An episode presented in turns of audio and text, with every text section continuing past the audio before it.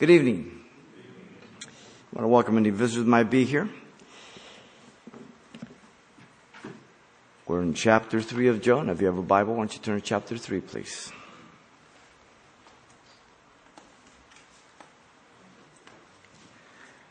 Jonah chapter 3 and 4 tonight. We come to the second major division of the book of Jonah. Chapter 3 and 4. Where God gives to Jonah a second commission to go to Nineveh. As we've been studying Jonah in depth on Sunday morning in those messages, we've learned a lot about him, but in learning about Jonah, we learn about ourselves. Um, and that's the whole purpose of the Bible. The Bible is not for us to criticize the Bible or to exalt ourselves, is that it might cut us to the heart, that it might encourage us, that it might correct us, that it might build us up and point us in the right direction. Jonah has been portrayed in the following ways in relationship to God. We pointed out in our introduction, but let me point it out again. Jonah was a rebel of God. In chapter one, we saw Jonah and the storm revealing disobedience and self-will. In chapter two, we see Jonah and the fish revealing discipline and seeming repentance. In chapter three, we see Jonah and the city revealing proclamation through the seeming obedience. And in chapter 4, we see Jonah now and the Lord revealing resentfulness, but he's learning. Jonah was also the prophet of God. In chapter 1, Jonah is portrayed as the rebelling prophet. In chapter 2, Jonah is portrayed as the praying prophet. In chapter 3, Jonah is portrayed as the preaching prophet. And in chapter 4, Jonah is portrayed as the pouting prophet. But Jonah was the instrument of God. In chapter 1, the will of God was to be obeyed. In chapter 2, the ways of God were to be learned from. In chapter 3, the work of God was to be rejoiced over. In chapter 4, the wise of God were to be accepted. But Jonah, maybe in the most important thing, he was um, the representative of God. When people see us, they they interpret who God is and what God is through us, sadly, sometimes. In chapter 1, God is pursuing the rebelling prophet. In chapter 2, God is preserving the praying prophet. In chapter 3, God is preaching through the poison prophet. In chapter 4, God is preaching to the pouting prophet. This little book is just so filled with, um, it's such a, a window into our own life in every way. So as we come here to chapter 3, we looked at chapter 3 in depth this morning. We're not going to belabor all the things we said there, but we'll give an overview on here and more general commentary. Verse 1 through 4, we have the preaching of Jonah to Nineveh. And here he says, get Jonah here. Got Habakkuk.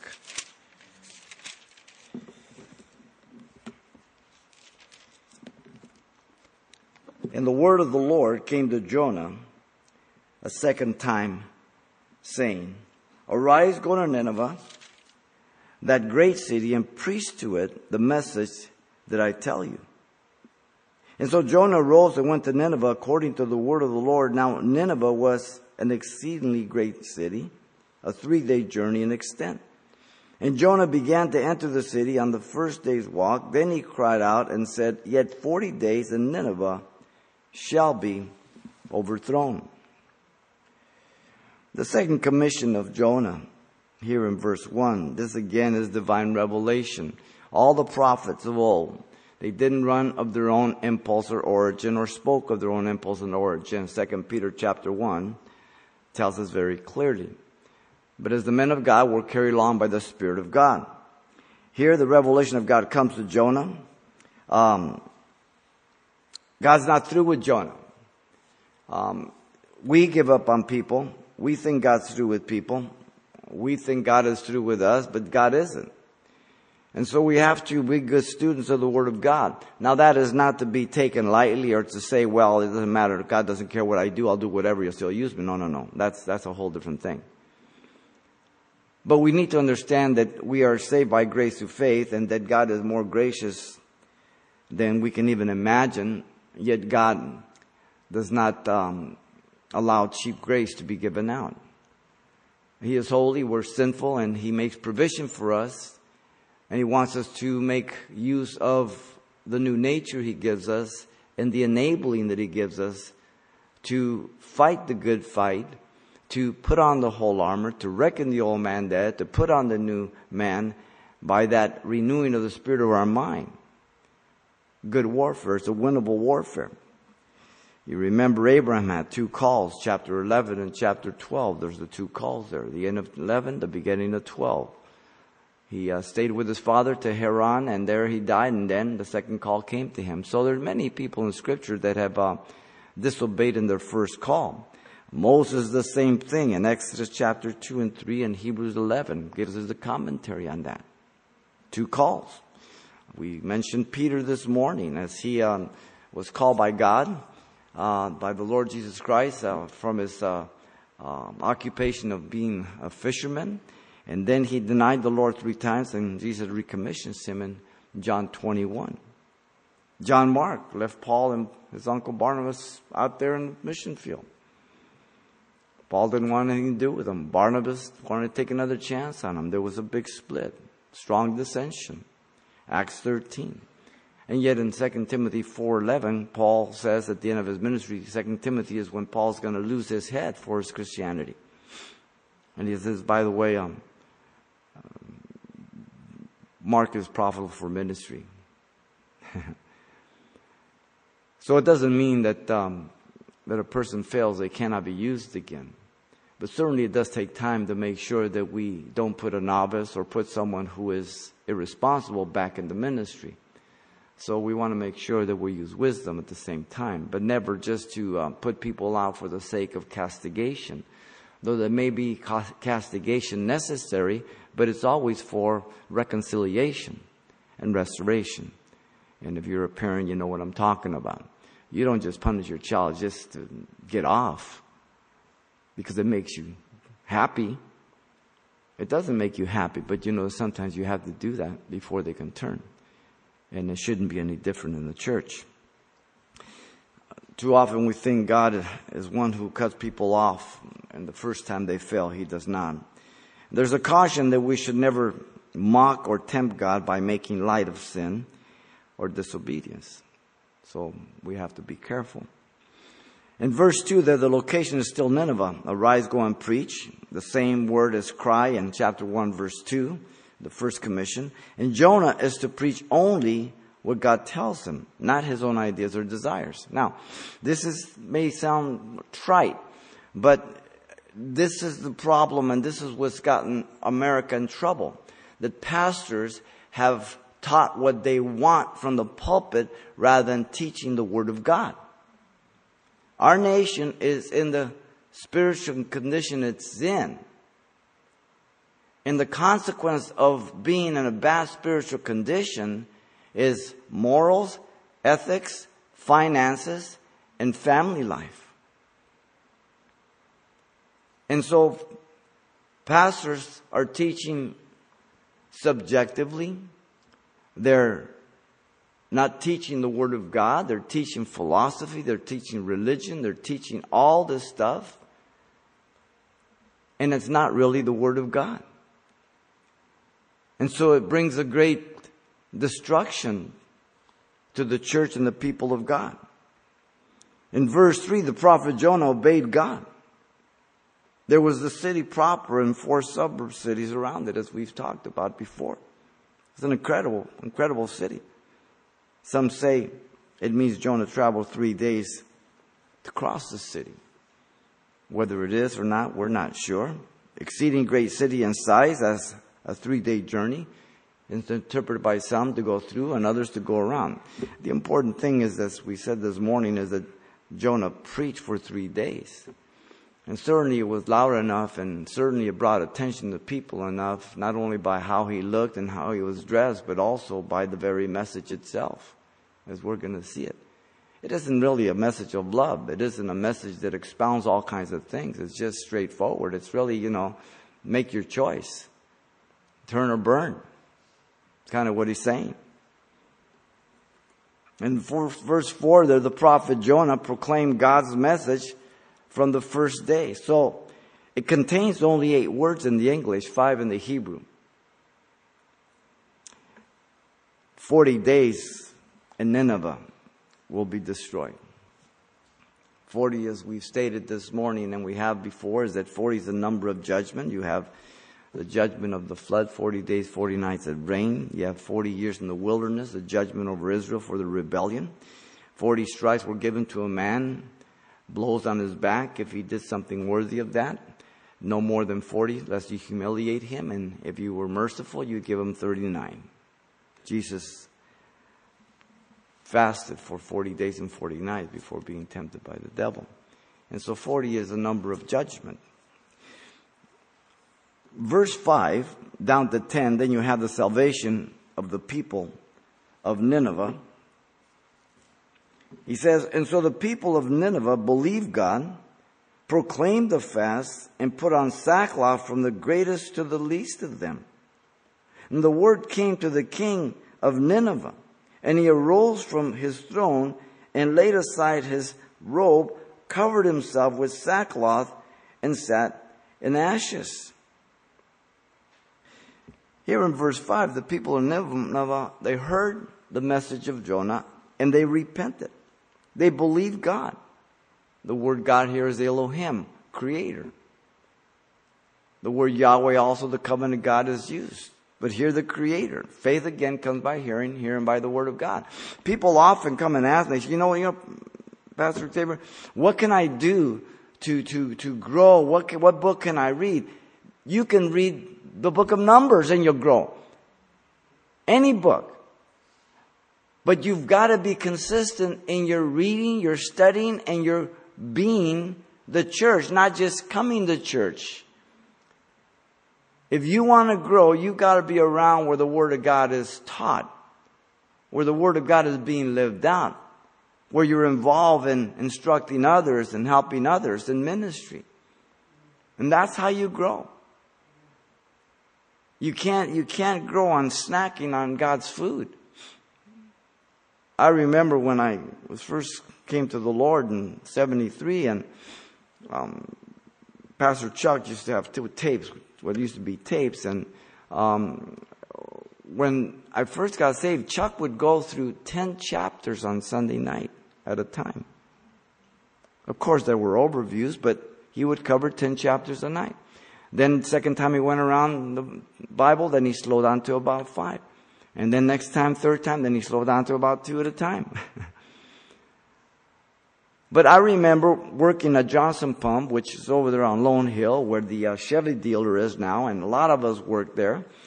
And um, and when I worked in the uh, filing department, uh, and Johnson Pump used to make sub pumps for Arabia and water pumps and all those huge things.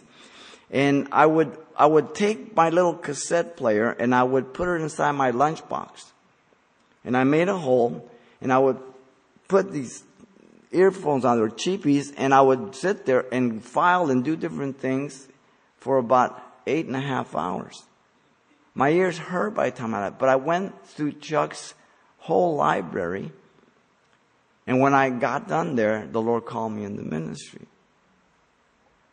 But you've got to have a hunger for God's Word. You've got to be willing to get into the Word of God. You've got to start somewhere. And you've got to build on what has been given to you. You can't just settle on that and say, okay, I know it and that's it. Every time I come to another book, I study it all over again, read it all over again, over and over again. I tear it apart. And when I'm all done with all my study again, then I may look at some of my notes. But not at first. I want God to speak to me. And so it doesn't happen by just going to church. It doesn't happen just by listening to teaching. That's part of it. But you've got to read. You've got to study. Begin with one little book, Jude, Philemon.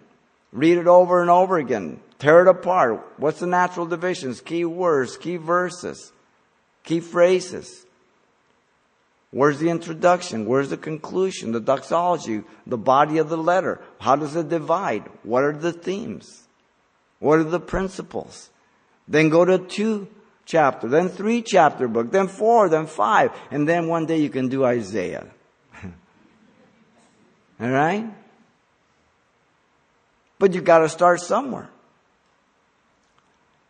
Like going to school in kindergarten, then first grade. You keep learning the same thing, it's just more refined as you keep going up, right? Reading, writing, arithmetic, at least they used to. Now, people are stupid because they don't teach that anymore. People can't think because they don't teach the three hours anymore. In fact, if God tarries, people aren't even know how to write. Your mind doesn't retain an iPad as good. Paper. They're doing away with all paper. Light makes your mind flicker and be more uptight. That's why kids have a hard time sleeping at night. If your children study with an iPad, you know they have a hard time sleeping at first. Do yourself a favor when, if you're doing an iPad all the time, invert your color. Put a black, black background and let your white letters come out. That's what I do because of my eye. It won't bombard your mind as much. When you have to look at your pictures, just reverse it because they look like x-rays. No big deal. But you've got, you've got, you know, I mean, stop and think what we used to do. When, when you started partying, you weren't very good at it at first. You were just following and mm, copying people, right? Whether it be drinking or taking drugs or whatever. But the more you did it, the more proficient you got, right? Well, we became pros fast because we were dedicated, committed. How much more to God? And the things of God.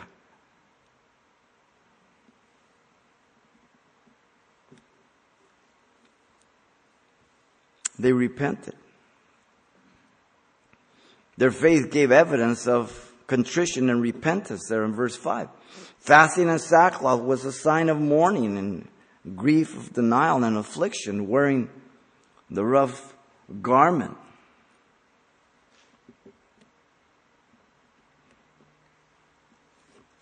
the greatest to the least implies the whole of the populace.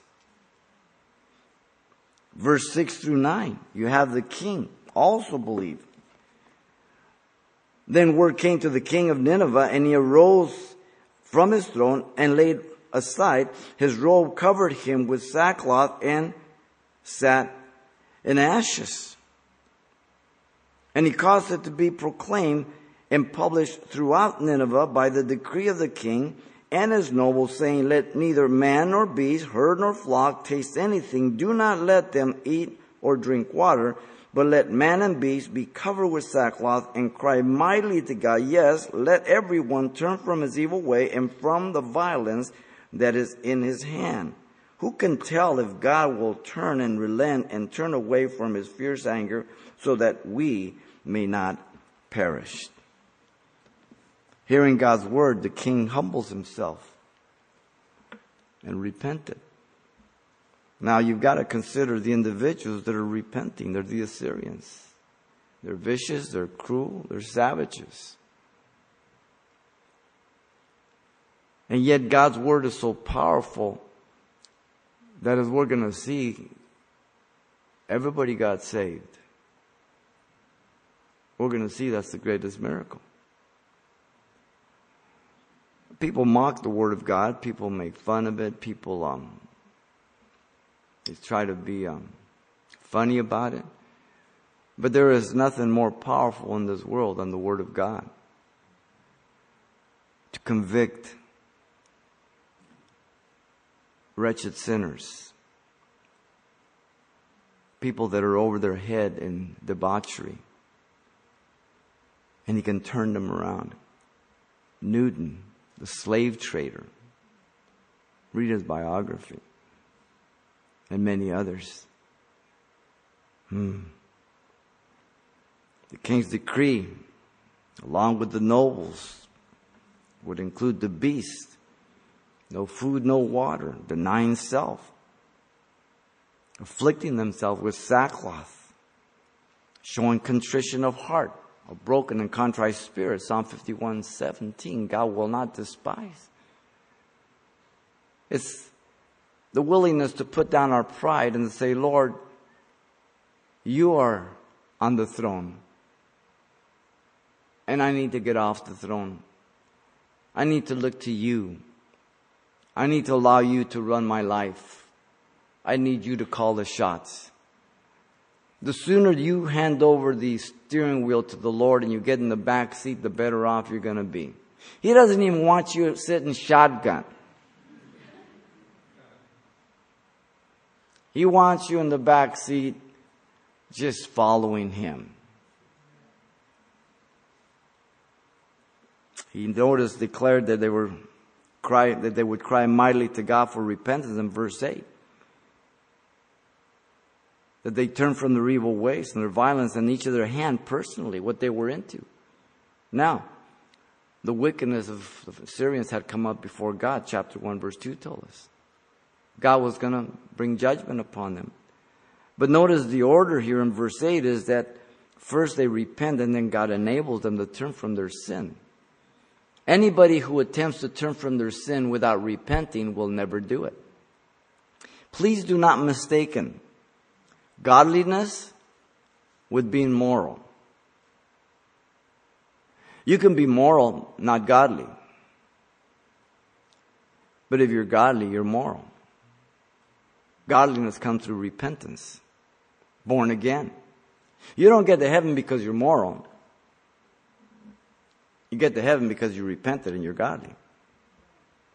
Never perfect, but you're trusting God. You're depending on God. You're being transformed. You have been saved, you're being saved, and you shall be saved. You're under construction. And so the order is important. In verse 9, the king um, repented and called all to repent on a maybe. I mean, it's, it's, it's just really hard to believe even as a Christian. but this is God's record. This is not embellishment. This is not exaggeration. This is not hyperbole. This is facts, Jack. This is the truth. This is God's inerrant, infallible record of what happened in history. As much as the flood, as much as the Tower of Babel, as much that God created the world in six days. And yet so many of the things that I mentioned are being argued and dispelled within the church from the pulpits of today in America. While we really don't have enough evidence for a six day creation, come a little closer so I can smack your head. What is it that you don't understand when God said, in the beginning, God created the heavens and the earth, and then He said, and the earth was void and without form, and darkness was upon the face of the deep, and the Spirit of God brooded over the face of the water. The proclamation of creation, the condition of, of the earth prior to creation, and then He says, day one, day two, day three, day four, day five, day six. Day seventh, he rested. And then the commentary in the Ten Commandments and Deuteronomy, I mean, Exodus and Deuteronomy, is the sixth day he rested. He didn't rest for a million years. It's a 24 hour day. The commentary of the New Testament, 24 hour day. It's simple. And there's so much trash that is being taught from the pulpit today of American churches because they are watering down the Word of God rather than believing what the Word of God says. If you have a hard time believing what the Word of God says, then you should question your Christianity. But sometimes people want to be so academically accepted, so they believe in theistic evolution that that um, God started it and then He just let evolution take care of it. What? That's a pancake half done. That's a mugwump. Mug on one side, wump on the other. It's either God created it or He did not. And we have all these silly arguments, and not even arguments, but declarations. Just listen to Christian radio. My Lord. You gotta be kidding me. Ridiculous. And these people are supposed to be authorities. Some of them even have a PhD, a doctor's degree. Now, do you think Jesus is impressed about that? I don't think so. I'm not against education, don't get me wrong. Get all the education you can, but when you get it, get over it. And get in the Word of God. And your education has to be run through the Word of God. Another Christian phrase that is thrown around all the time by Christian colleges and universities and churches. All truth is God's truth by Huxley, the educator, the progressive liberal. That's not true. All truth is God's truth that's verified by God's word. That's true. Because a lot of what they embrace as God's truth is philosophy, psychology, sociology, and relativism. It's a slippery slope, ladies and gentlemen. I've been through secular school. I've been through Christian University Seminary. I've hit it on both ends. I see the danger on both of them. Because Christian seminaries and universities are so liberal today, they, they're denying the inerrancy of the Word of God. They're embracing everything. And that is why the emergent church is just busting out. Because they're handing out a watered down gospel,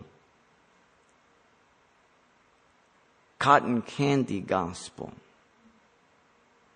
And if you dare to stand for anything that's objectively true 100%, or you would bring up any objections to some of the questionable activities, they would label you self righteous, critical, holier than thou. Bring it on. Doesn't really matter. And they do it all under the guise of Christianity. Because McLaren, Rob Bell, Pagitt, and all these guys of the emergent church are redefining Christianity, the church, and the Bible. Make sure you know who you follow. Make sure you judge what you are hearing by the Bible. Make sure you're following the shepherd, Jesus Christ. Sheep follow the shepherd. Rats follow pipe pipers. And when rats begin to multiply, they eat each other. Both in the world and in the church. It's just a matter of time. And numbers mean absolutely nothing. Absolutely nothing. And so,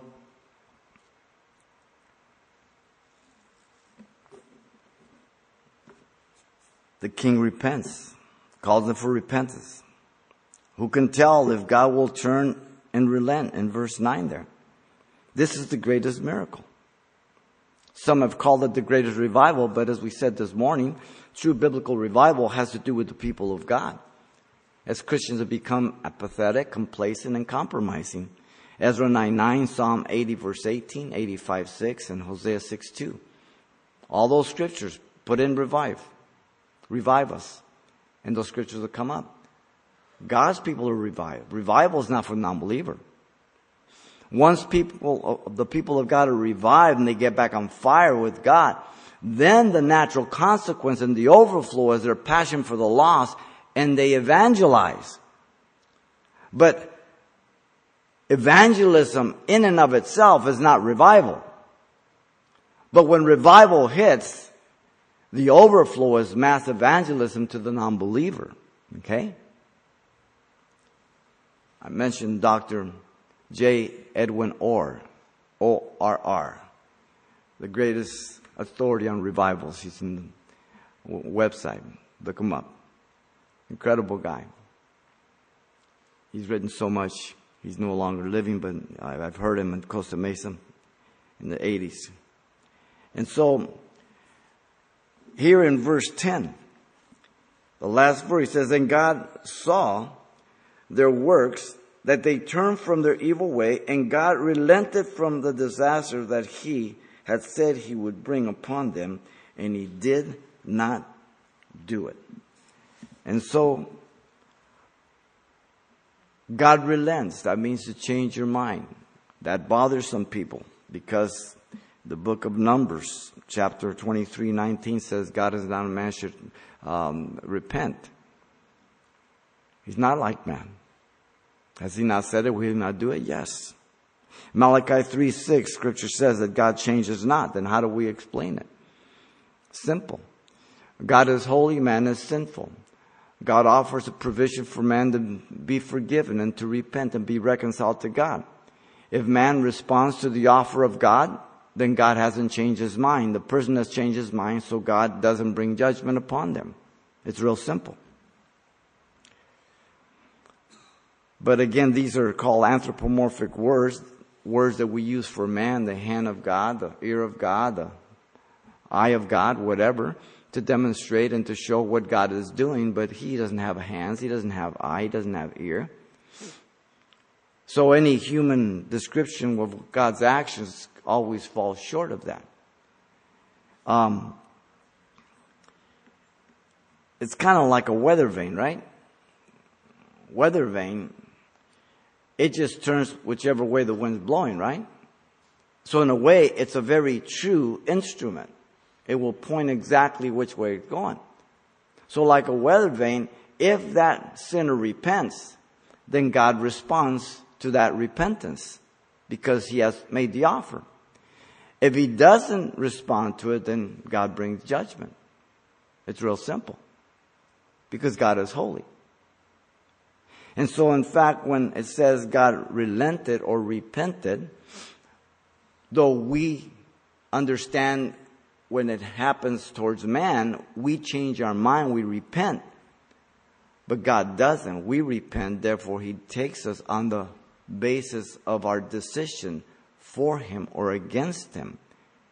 And then He has to be true to His attributes and His nature. So really, He has not changed at all. It's us who have changed. And if we don't change, then there's judgment.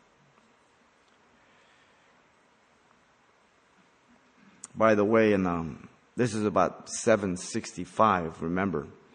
In 612, God destroyed the Assyrians through the hand of Babylon and Media. You're talking about 123 years later. Because generation after generation, they forgot God again, right? Look at Adam. Everybody knew that God created the earth. The generation went forward. They forgot God. They denied God, they did everything. Look at a family. Whole family gets saved. The next generation, how many continue? And then the third generation. When I first got saved, a lot of us got saved together. You look 42 years later, now the herd has thinned out. Where are they all? So if I ask you to stand up, those of you who have recently been born again within the first year or two or three years, there would be the masses, and that's what, and I would keep going up to 40 or 50, and there would be one or two people. But that last person that stood up, when they got saved, the amount was like the first ones I, I, I, I asked to stand up. They were recent converts. We must continue in the Word of God. It's a marathon. There's a beginning line, there's a finish line. Now, chapter 4, 1 through 5, we get the displeasure of Jonah. Jonah is not a happy camper. Um,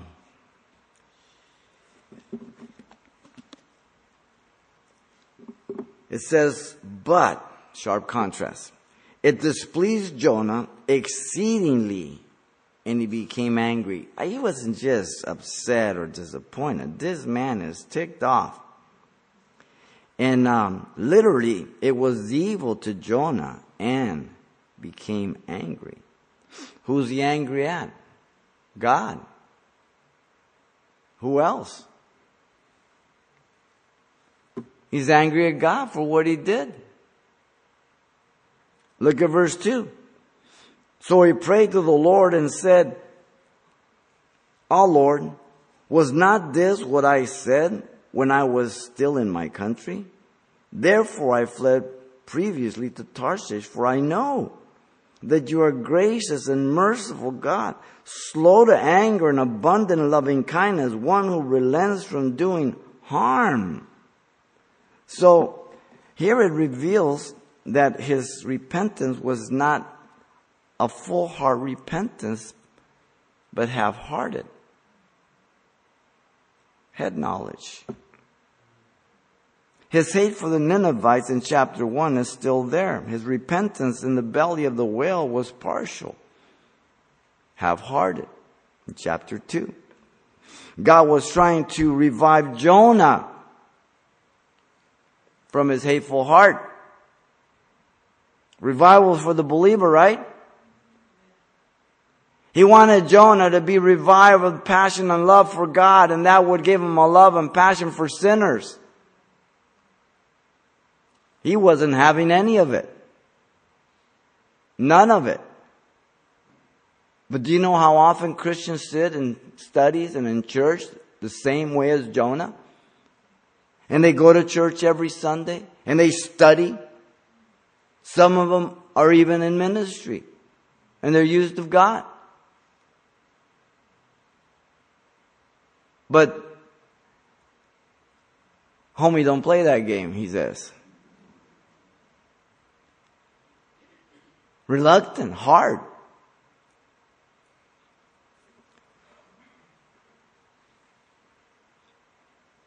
It reveals that outward obedience and dedication and devotion to God will be used by God to benefit others, even while inward rebellion of the man destroys him. You want a good formula for destruction disobey and rebel against God. How long? I don't know. His bad attitude tainted God's good work. He saw only sour grapes. You ever run across old people? They're just nasty and bitter and cranky. Good morning. What's so good about this morning? Do you think he was born that way? You think he was like that when he was a little boy? No. Things have happened through life. They've been tainted, come bitter. Many blame God for what's happened in their life when they're responsible for the things in their life. You see, Jonah was blaming God. It's your fault. I knew this from the beginning. That's why I went to Tarshish. What happened when God came to Adam? Came to Eve first. He says, Well, the serpent deceived me. She confessed. Adam said, It's the woman you gave me. But it's really your fault because you gave me the woman. Adam was the first Calvinist. He blamed the fallen God. Interesting. You see, and if you're not willing to be broken by God, then you may be crushed. All God wants to do is remove and take from me that which is going to destroy me and give me that which is going to make me live abundantly. The joy of the Lord and the um, blessings of God have nothing to do with my environment or what I have or who I know. It has everything to do with who I'm living for. That's it. And so we are most handicapped here in America because we are so materialistic, even in the Christian community, that we can miss the mark in that way. There's a whole realm of um, Christianity that teaches that um, godliness is gain. If you really have faith and you really are godly, then you'll you'll be wealthy and healthy and uh, nab it and grab it and bag it. You know what I mean? How blasphemous that is. Paul says, such people get away from them. Masses of people under, under that doctrine. Fred Price, Copeland, Hagin, many of them.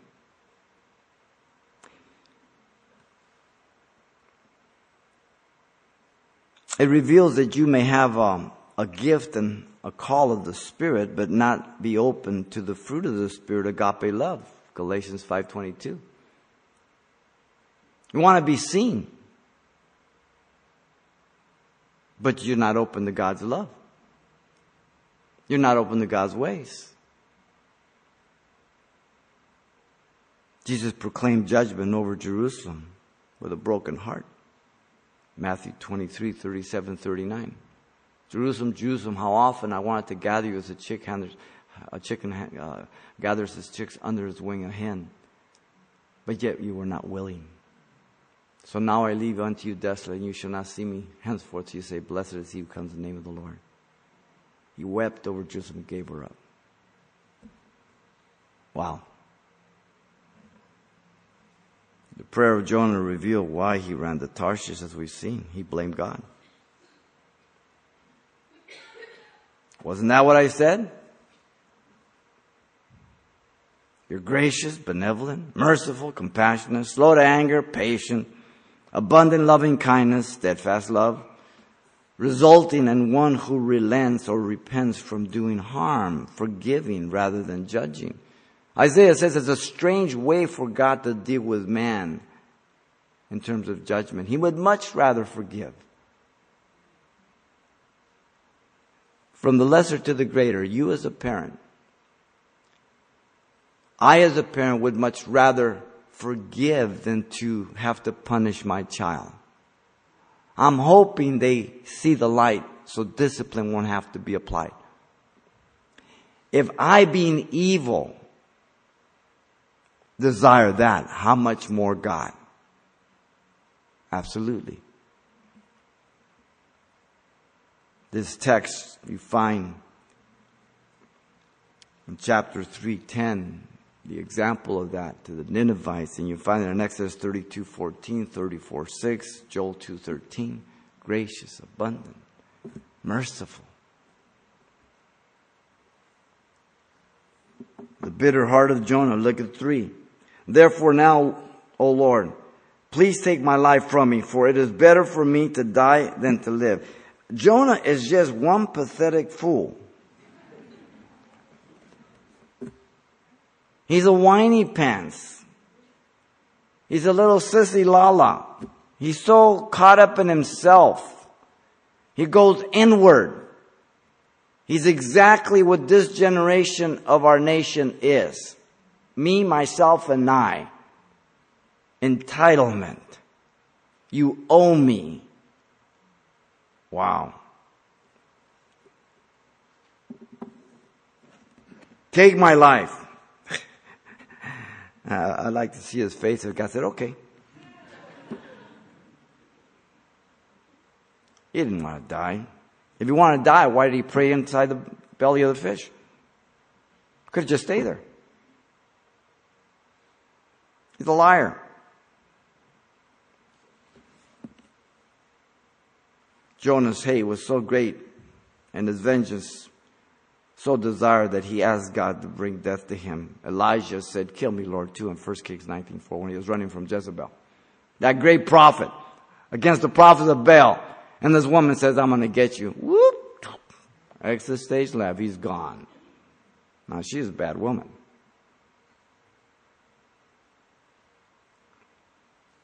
I think Hillary's related.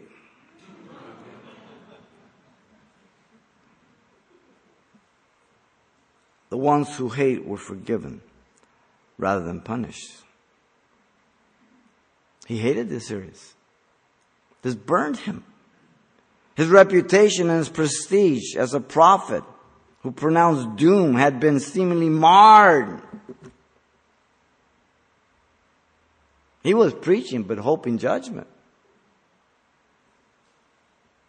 He would have to appropriate God's grace to accept God's grace for others.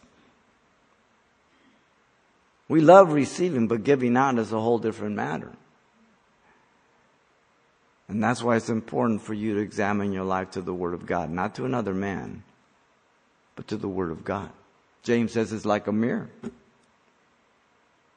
We look at a mirror and we fix our shirt and buttons and that, and we don't look at it and say, oh, it don't matter. We walk away. No. Especially women.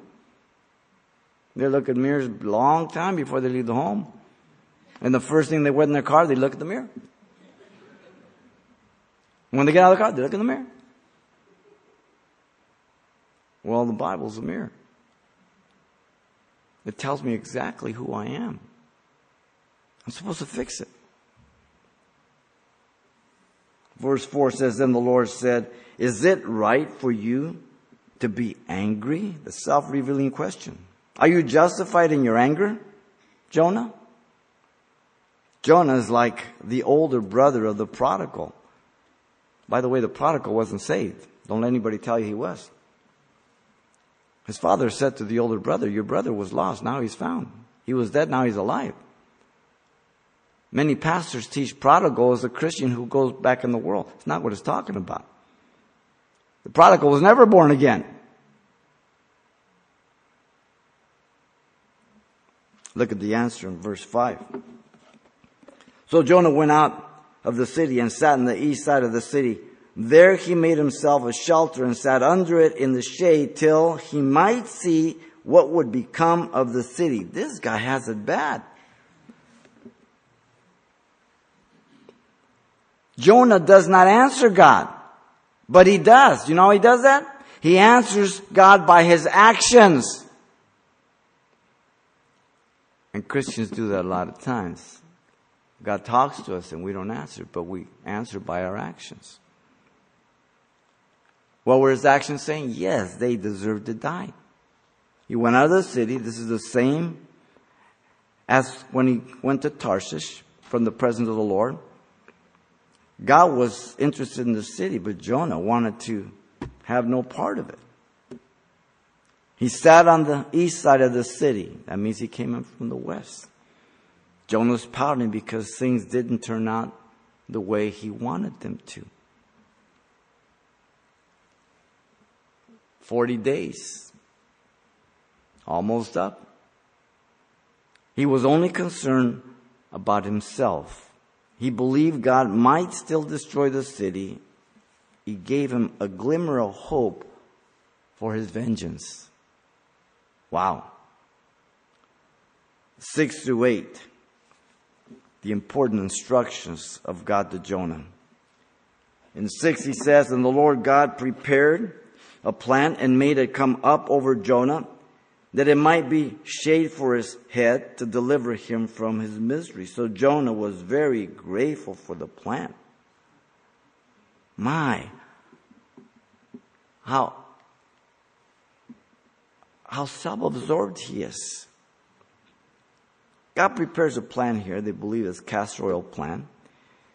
And all these things that God does here, they're all miracles. To provide some relief for his misery. I mean, he's about to break a vessel as it is. Probably has high blood pressure at this point. And um, he's relieving him from the sun. He's got bald head. It's hot out there, but he's got a vantage point where he can see the city. He doesn't want to be in the city because he's hoping God destroy it. This is the only time that Jonah was joyful. What was it about? About his own benefit. 100% beef Christian. It's all about me. Wow. Both the sorrow and joy were centered on self. Verse 7, he says, But as morning dawned, the next day God prepared a worm, and so it damaged the plant that it withered. And it happened when the sun arose that God prepared of them an east wind, another miracle. And the sun beat on Jonah's bald head. I think. So that he grew faint. And then he wished death for himself and said, It is better for me to die than to live.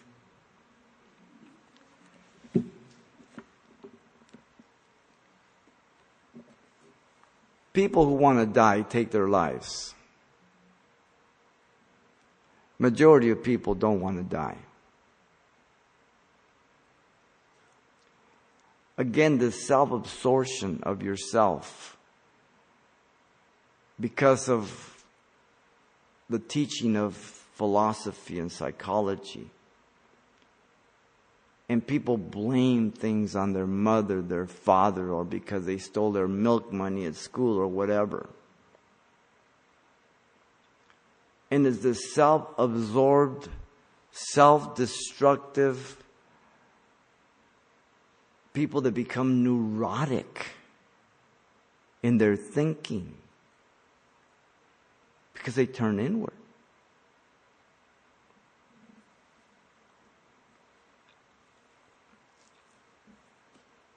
God prepared the worm the next day. The plant withered. Jonah's not happy again. He's like a weather vane. He just goes this way, that way, whatever goes on. And then in 9, God now makes application for what he has to teach Jonah. He says, Then God said to Jonah, Is it right for you to be angry about the plant? And he said, It is right for me to be angry even to death. Whoa. I don't know if you've ever known a person like this or a child, but I have. I mean, there are some kids, since they're little, you just can't turn them. They have such a strong, sinful will that even a mother and a father almost lose their mind. They do everything they can.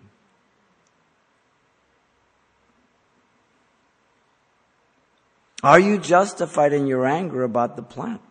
Jonah answered, Yes, even till I die. Jonah's anger and hatred had affected his entire perspective of life and would not let it go till death. And so people are miserable, so they want to make other people miserable.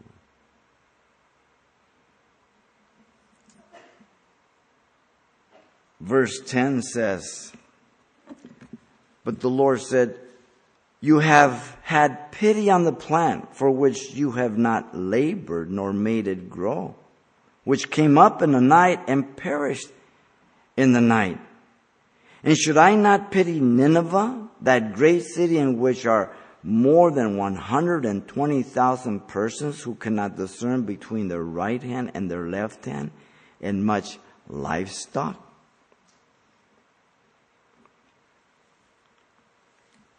He had pity on the plant, yet he didn't plant it, he didn't water it, he didn't do anything. A plant. Yet, he didn't have compassion on the Assyrians that created in the image and likeness of God. People. Tree huggers. PETA. All these animal worshippers today They will give millions. They will do anything. Yet, they have no problem with killing a baby in abortion. They worship of the creature more than the creator, which is blessed forevermore. It's amazing.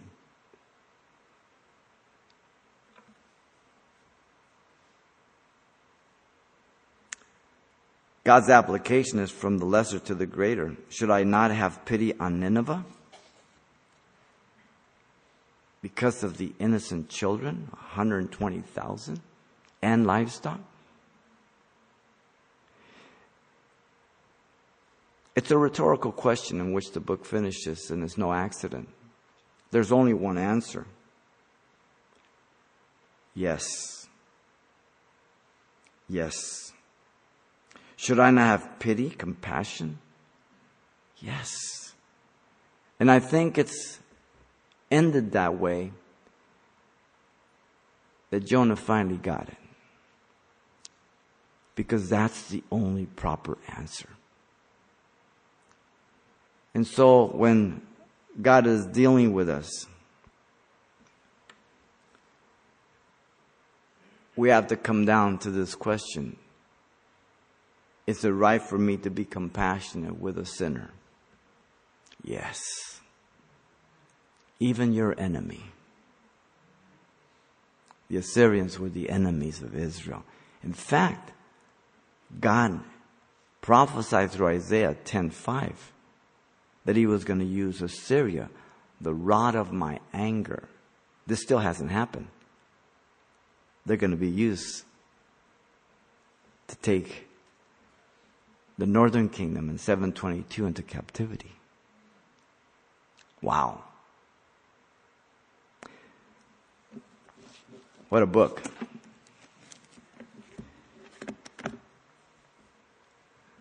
All those miracles, there's eight of them. Count them. You say, I only found seven. Yeah, because the greatest miracle is the salvation of the Ninevites. That is the greatest miracle. Don't forget that one. the absolute greatest miracle. Your salvation. That I'm saved is an incredible miracle. Only God can do miracles. Lord, thank you for your grace, your love, and your goodness. Deal with our hearts, and thank you for your word. Thank you for this little book, Lord that Father, we would apply it to our lives. For every, every person here, Lord, you know where we're at. And there's always areas in our life, people, things that happen that we would remember your graciousness to us. As you're praying, if you're here tonight, if you don't know Jesus Christ as your Lord and Savior, then God has brought you here to be saved, to repent of your sins. Maybe you're over the internet. You may be a Jonah tonight. who has become bitter against God and uncompassionate towards the lost and you just have a hard time. There's no joy in your life. There's no smile. There's no um, spring in your step. You're just dragging along. Why are you living a life like that? You don't have to. God is able to revive you. If you repent and ask Him to fill you with His Spirit and His joy and His love. And that you remember how fortunate you are that God even allows you to call on His name. Then you need to turn to Him. If you don't know Jesus Christ, then you're an Assyrian. And the message to you was 40 days and it was destroyed. Judgment. If there's no repentance. And so God would have you to call on His name so you can repent and then be able to turn away from sin. That means to be born again. So if you don't know Jesus, you want to be born again right where you sit or over the internet, you can say this prayer right where you sit and you will be born again. Find a church that's going to teach you the Word of God, not entertain you. Grow in the knowledge of Jesus Christ. Jump in the trenches, roll up your sleeves, and stay busy for the Lord. So if you want to be born again, this is your prayer to the Lord. Father, I come to you in Jesus' name. I ask you to forgive me for all my sins. Give me a brand new heart. Baptize me with your Spirit. I accept you as my Savior and Lord. In Jesus' name I pray. Amen.